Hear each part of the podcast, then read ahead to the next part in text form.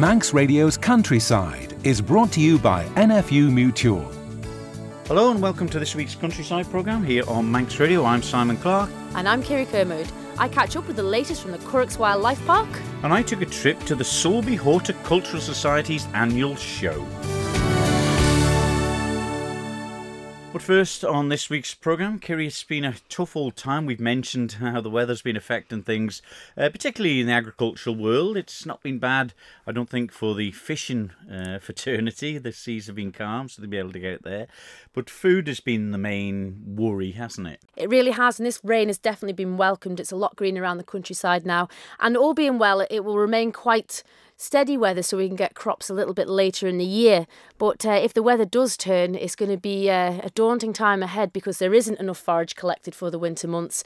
And in the UK, it's an even worse situation than us. They are not getting any rain at all. So it is quite scary times ahead, Simon. Yeah. Well, to find out the latest, I caught up with Geoffrey Boot, the Minister for the Department of Environment, Food and Agriculture, to find out the latest news, particularly about the farm subsidy scheme. Well, we all know that there's been a bit of a crisis this year. Um, we had a very late spring or non existent spring, very wet, long winter. Uh, that followed on with almost no spring to what is essentially a drought period, uh, six weeks uh, of uh, no rain.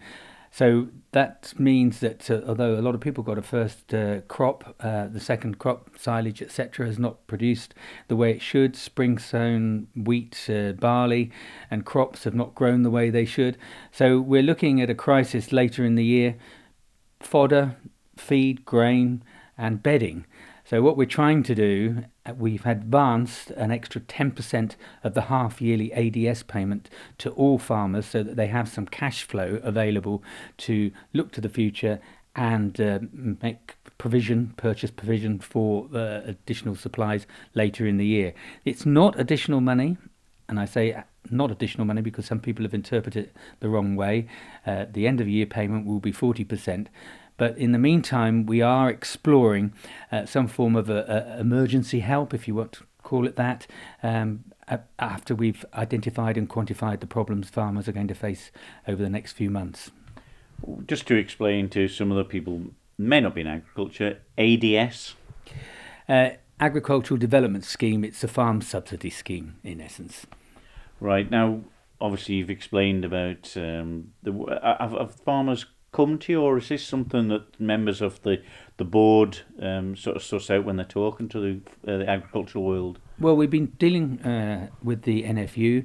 Um, they've been talking to us. We we identified that there was going to be a problem some weeks ago. It was fairly self-evident looking at the countryside and also speaking to farmers. Yes, some farmers have approached us directly. Uh, and we but we were aware of the problem and it's it's not just an island problem. It's one that's uh, UK wide and fairly well acknowledged uh, in the industry. People from outside I suppose won't understand um, that oh, how you how you give them more? Can't they manage if other businesses do? But this can have such long effects uh, throughout the year can't it if they've got to use feed already and there's no grass enough to last? Well, some farmers are already doing that, and we're well aware of that problem. Um, but we, we, we must sort of look at farming as part of our environment. It's, it's an environmental issue as well. And farmers are, are operating generally on very narrow margins. And this is a sort of event with the late uh, winter that could put some people out of business. Additionally, uh, as uh, is well known, we, we've spent a lot of time trying to put the meat plant on a firm footing, and we want to maintain breeding stock and stock for finishing on island. What we don't want people to do is panic and sell animals, and the, the market at the moment is very poor, so uh, I think they would be ill advised to do that. But sometimes commercial uh, decisions, imperatives overtake what is sensible. Um, so we, we, we're looking at putting more money in the system so that they will be able to have some confidence that there will be feed available, bedding available, and uh, that will enable the farming cycle to continue. So we have animals for the meat plant uh, later this year and the following year. Because if we lose stock off island, particularly breeding stock, sometimes it doesn't come back. Farmers uh, feel uh, that, that you know once bitten, twice shy, or they don't have the capital uh, to restock farms. So we've got to be very careful farming's at a fragile stage, and uh, we need to nurture it not just for farming. Uh, production because the food is important because we're trying to develop uh, a premium market for our local produce but also from an environmental point of view if we don't have farmers uh, grazing the fields uh, t- tending the uh, hedges etc the Isle of Man will look a completely different place in in a very few years and people are going to build houses on it well, I don't know whether they'll build houses, but uh, I, I know of some other island jurisdictions where farming has virtually vanished and they're now paying people uh, to graze land and maintain it rather than farmers doing it because they're farming it for a profit. Well, often, of course, lots of meetings with the Tynwald and the board, of course, as Minister for DEFA.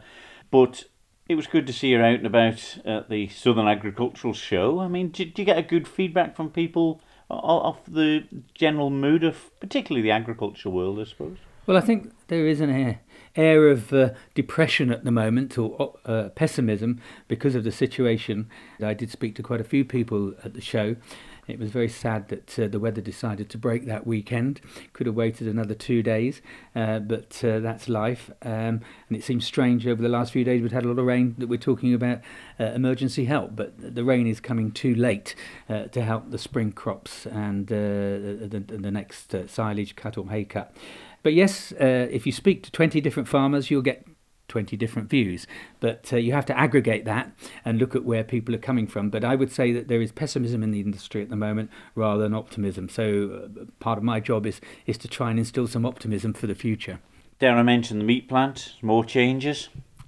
Well, not necessarily more changes. Uh, uh, the, the meat plant has actually been performing reasonably well, and I think the equivalency we uh, uh, agreed, um, or Meat Plant agreed, because they are uh, an arm's length operation now, has worked well. But the trouble with equivalency is it works both ways, and at the moment the market has deteriorated for red meat because of the drought. A lot of animals coming onto the market, people not eating red meat during very hot weather. Um, so it's not a, a good scenario, but they are managing throughput they are trying to service uh, the farmers' uh, requirements in terms of putting animals through, but there are a lot of animals out there that farmers want to put through because they don't have the feed, and uh, that's a sort of difficult situation to manage. Bit of a Bermuda Triangle situation, isn't it? Well, Perfect Storm, which I watched the other night, comes to mind. Geoffrey Boot, the Minister for DEFA, there talking about the uh, advanced uh, payments of the Agricultural Development Scheme money there to try and help, I think, along the way with uh, the difficult time, and it's probably uh, it's going to be further down the line where it could affect things as well, Kiri. Yeah, it's not right now at the moment. It's uh, like when we get into February, March times when things are really testing. There's going to be a shortage of fodder in the UK as well, so we are going to be looking further afield. But um, all being well, this, this wet weather has come at a quite a good time, and we might get a, a fair bit of grass harvested yet. So mm. always remain positive, but every bit of help is welcome. Yes, and uh, I suppose the, the water levels will be a little bit lower at the Curragh Wildlife Park in Ballaugh. You took a trip there, didn't you? I did indeed, and the park is looking extremely well. And I caught up with the general manager, Kathleen Graham, to see how the summer months started. It was a really cold start to the season, wasn't it? So uh, our visitors were, were, were quite slow, and it did feel like summer was never coming, didn't it? Mm. But um, in the end, summer came with a blast, didn't it? And quite quickly, too. And how have the animals managed with the extreme heat? Because it is, it's very rare for the Isle of Man to have two days of sunshine, let alone 10 weeks. yeah, it's surprising how adaptable and resilient animals are. And, you know, we tend to think, oh, it's so hot. But actually, I mean, our climate is still quite temperate and um, compared to the heat of say the, the continent where it can be up over 40 um, it's really not too bad. But I mean we've got plenty of shade in a lot of our enclosures a lot of natural foliage for animals to sit in the shade if they want to sit in the shade. Um, the keepers were busy making fruit ice lollies and even a, a nice blood fish oh, ice wow. lolly for the fishing cat. so the animals do uh, appreciate that kind of enrichment and it's a chance to cool down. We did watch the fishing cat just sitting underneath the ice lolly as it dripped on them. Oh so, my word.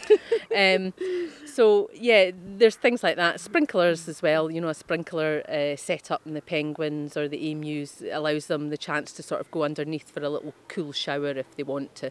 But generally speaking, um, they coped very well, and I think actually a lot of the animals appreciated some really nice weather.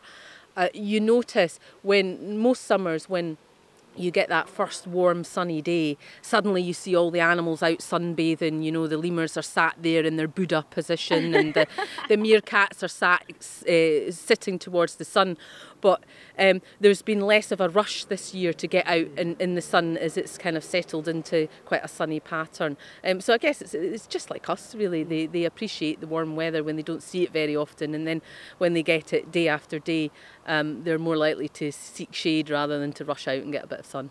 This is it. And when I was here in April, you had had the new lemur enclosure built, and since it's been a little bit of a disaster. But from that came a really lovely story as well, though, Kathleen. Yeah, I mean, the Gentle Lemur exhibit was such a setback and really um, quite a tough one for staff because of the amount of effort that people had put into that exhibit.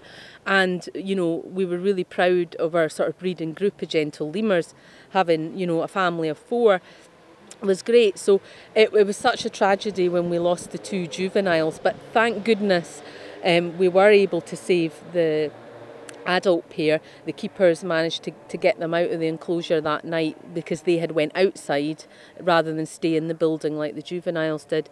And they've given birth again. So um, keepers came up with the name Phoenix and I thought it's just so appropriate. Um, and so they're doing absolutely fine. But they're still off show. They're still in our hospital unit while um, we uh, rebuild the gentle lemur enclosure. But we have moved our first residents into that new area. So we've got our black and white, our red ruffed, and our red fronted um, in there. And we're shortly to move the ringtail lemurs over. So we're getting there eventually in the end with that enclosure. You're having so much success here kathleen with your breeding programs. You, you know with baby phoenix and finlo he's now nearly a year old the, the silvery gibbon. He's just at the best stage ever. I mean, I've been so privileged, and because they're right on the main drive there, the amount of times I walk up and down every day, I always uh, stop and have a look. I can't help myself to see what they're doing. It's like, I don't know, like your your next door neighbours that are your friends is just seeing what they're up to, and you get to know their daily habits and what they do. But he's proper toddler now and he's he's swinging about himself he's up to acrobatics and just brilliant to watch he's, he's the best age ever his birthday is the 19th of august he'll be one year old. And so, is he having a birthday party? Well we, we, we'll, we'll make some kind of a cake. It probably won't be an iced one and sponge because that wouldn't be very healthy but i'm sure we'll, we can make some kind of a, a birthday cake for him. Aww. and what will his plan be? Because obviously if if the potential to have an, another a sibling or, or another baby, you know, can they stay as a family group or will he have to be sent off elsewhere? Um, here we take into account how they would be in the wild and what age they would leave their parents. And gibbons are apes, they're lesser apes, but they're apes and they are like us. So they live in that family unit. And silvery gibbons in the island of Java would live um, as a, a close knit family, it would be mum, dad, and up to three kids. So they have a youngster about three years apart. Uh, that can come down in captivity to two and a half years. So we could expect to see a sibling uh, to Finlo in about another 18 months' time. Um, but he will stay in the family group.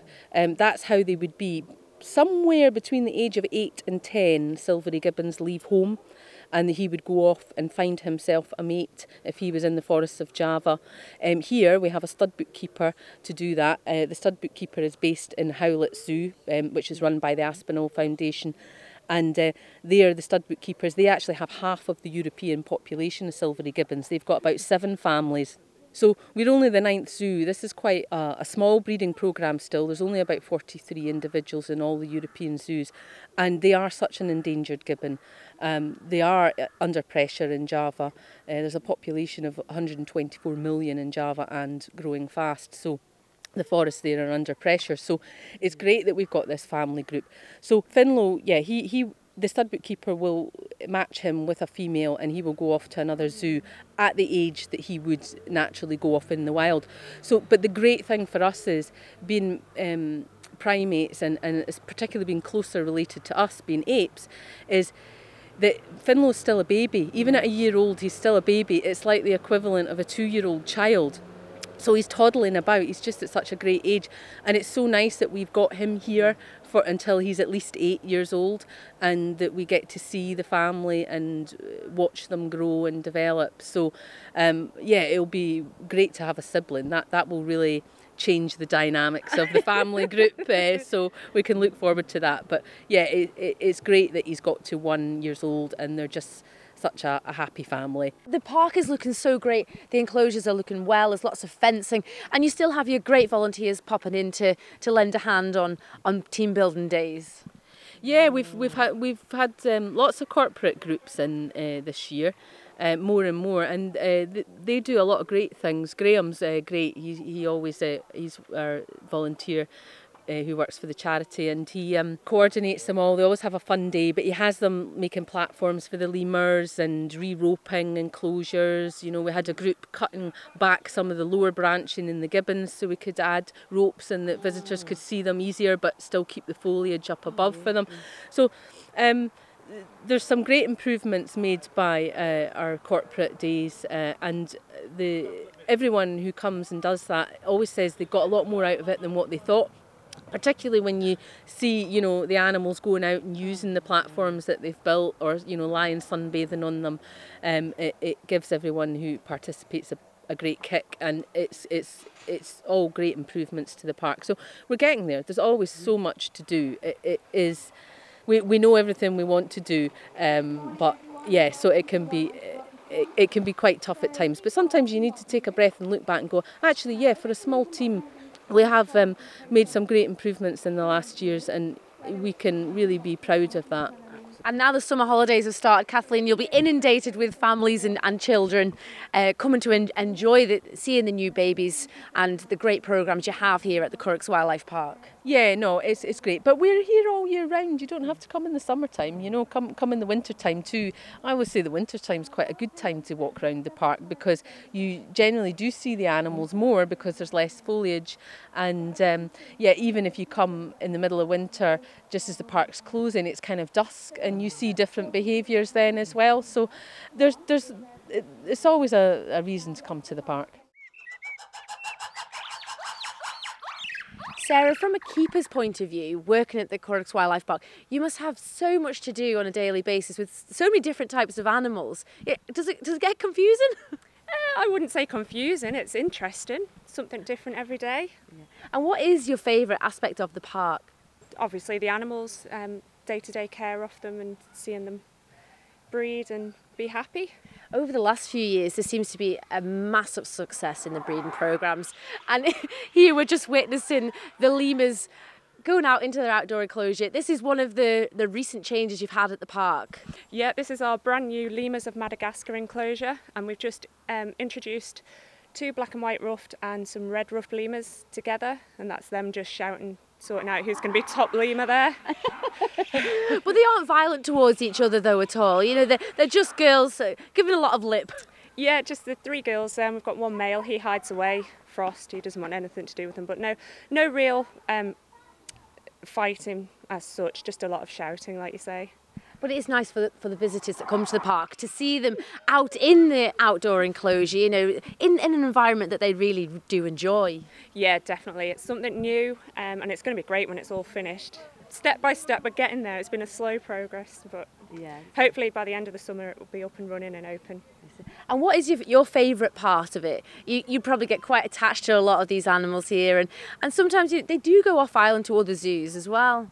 They do, and that's you, you, do get attached. It's hard, but at the end of the day, it's also good because it's a success, and you know you're you know you're helping um, the gene pool and helping to preserve species.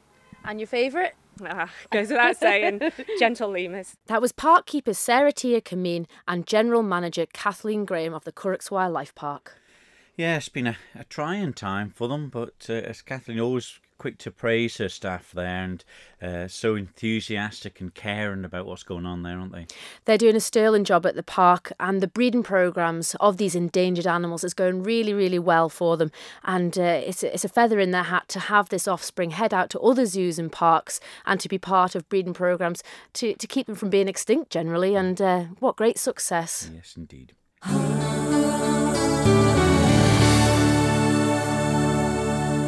You're listening to Countryside here on Manx Radio with Kiri Kermode and myself, Simon Clark. Well, with the new series of Countryside just about underway now, uh, we're looking forward to the Royal Manx uh, Agricultural Show next weekend, so we'll bring you bits from that. But I went along to the Sulby Horticultural Society's annual show in the hall on Clannock Road in Sulby, the community hall. I caught up with the many people that were visiting for the day and exhibiting as well. But first, I spoke to Chair and Secretary of the organisation, Kirsty Martin, and just looking around, it seems like a bumper year. Yes, um, it's brilliant, isn't it? A glorious sunny afternoon, and the place is packed. So packed with entries, two shy entries, um, oh, two entries shy of last year's entry total.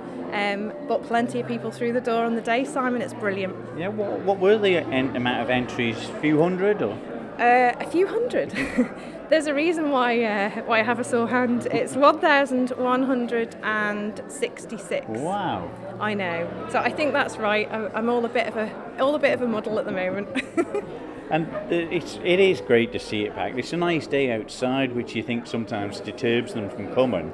I know. Well, we have to sort of acknowledge what went on at the Southern last weekend. Um, from an organising committee perspective, that is just you can't plan for the weather.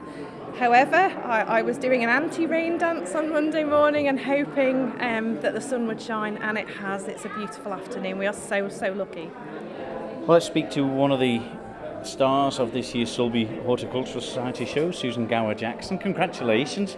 Uh, amongst anything, you've walked away at your first show with the Star Prize Award. I know, I'm astonished. I really didn't expect it. As Kirsty was saying, it's a little bit unusual, you know, at a horticultural show that a piece of art has scooped the top prize, but it just looks so much like a photograph. And that painting that you've done of the dog looking over the, the view there, and it's fairly unique though, isn't it? Well, I suppose I was painting my own dog, so it was something I really enjoyed doing.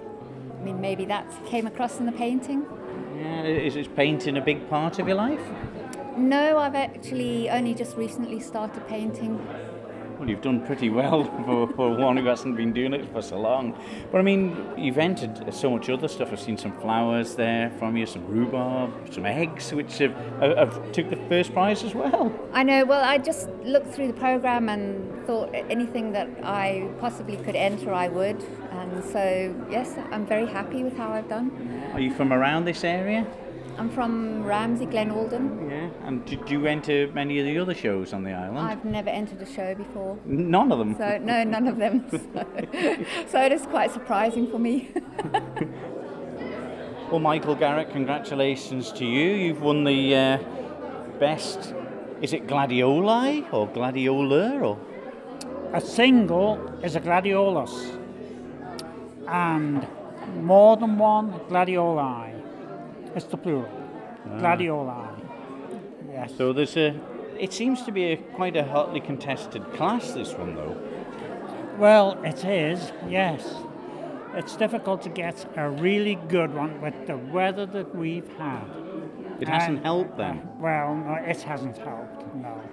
I, I've got some nice ones for this show. I don't know what the rest of the summer is going to be like. I'm hoping for the best, preparing for the worst. but there- there's some lovely colours here, but it seems to be difficult to get a really nice coloured one that is nice and straight. Like a, a good straight one. And what, what is the secret of them then? They are they, they seem pretty difficult to keep under control. Then are they? I'm not going to tell you. Oh right, you're not going to tell me the secret. but what what what are what are the judges looking for? um, well, a nice conformation, you see, like that. It should have six fully open, six buds, and six coming into bud. But we, we seldom get to that. That would be the ideal gladiola. But, but, but we seldom get to that. It's uh, very difficult. Well, Judith Lay, you're very smartly dressed. You're the honour of opening the show today. You're right, Simon, and- it was an absolute privilege. And isn't it great? What a, over a thousand entries! Isn't that brilliant mm. for a community show? And when when you get the, the sort of call? Would you come and open this?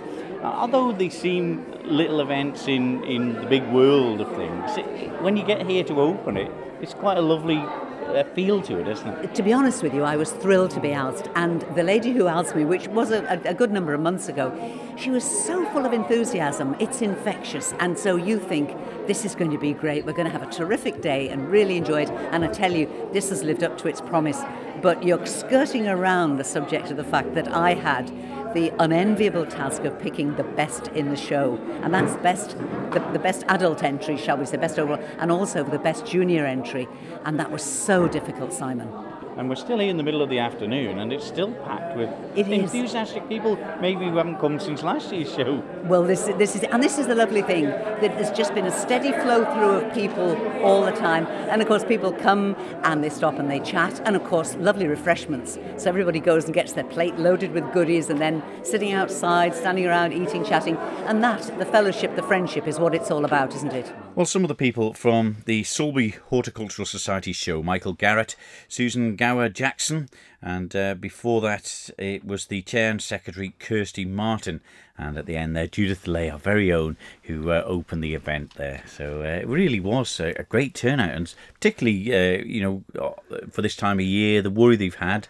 uh, the, the, selection of vegetables, art, everything like that, and to see a wonderful looked like a real live painting that actually won the proper, you know, the first class honours at the, the show. It's a great place to exhibit fine arts and, and things you've grown at home yourself and be very, very proud of it. Did you put anything in, Simon? No, I didn't. But mm. uh, time is of the essence. That's the trouble. You. And time, talking about time, that's all we've got time for on this week's Countryside. We'll be back next week with more, and we'll see you at the Royal Manx Show. So from me, Simon Clark. And me, Kiri Kermode. We'll see you next week. Bye bye. Bye bye.